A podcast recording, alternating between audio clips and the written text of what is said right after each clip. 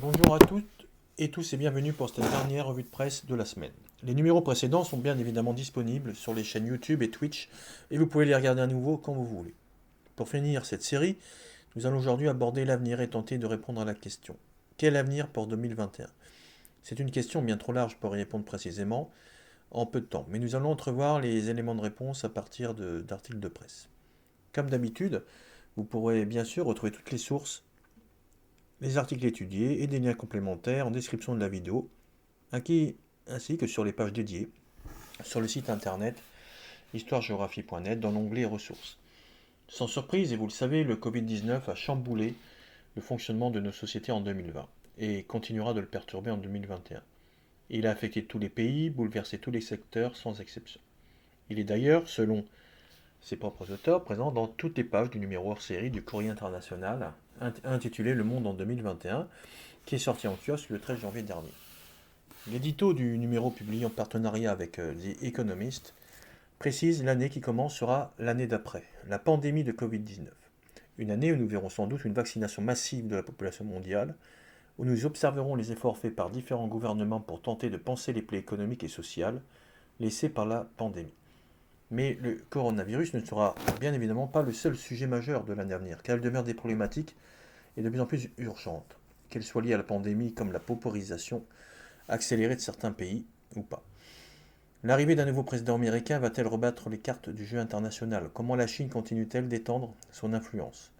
Toujours, dans Courrier International, on peut lire que le nouveau président américain va certainement rompre avec euh, les méthodes brutales de son prédécesseur Donald Trump et renouer le dialogue à l'international sur plusieurs dossiers notamment le changement climatique et le nucléaire iranien. Il aura aussi fort à faire dans son propre pays, déchiré par des affrontements politiques et sociaux.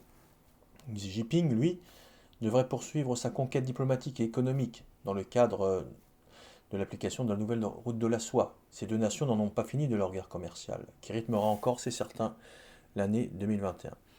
Dans un monde marqué par des crises multiples, à la fois économiques, sociales et écologiques, d'autres questions doivent être posées. L'Union européenne fait-elle preuve d'assez de solidarité face aux défis du moment? Comment évoluent les nombreuses crises qui, du Yémen au Burkina Faso en passant par la Libye ou Haïti, passent souvent sur le radar des grands médias?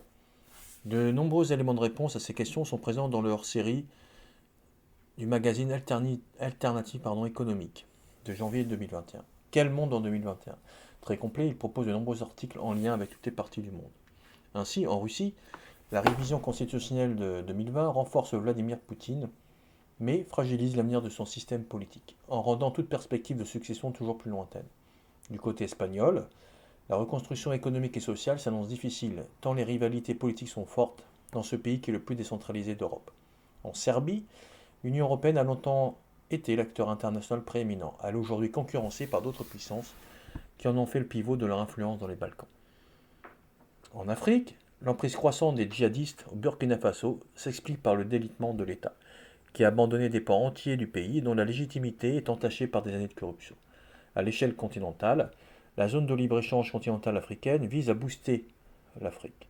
Enfin, au Maghreb, les droits individuels et collectifs sont en recul. Au Maroc, et la situation socio-économique se dégrade. Deux domaines sous le contrôle étroit du pouvoir monarchique.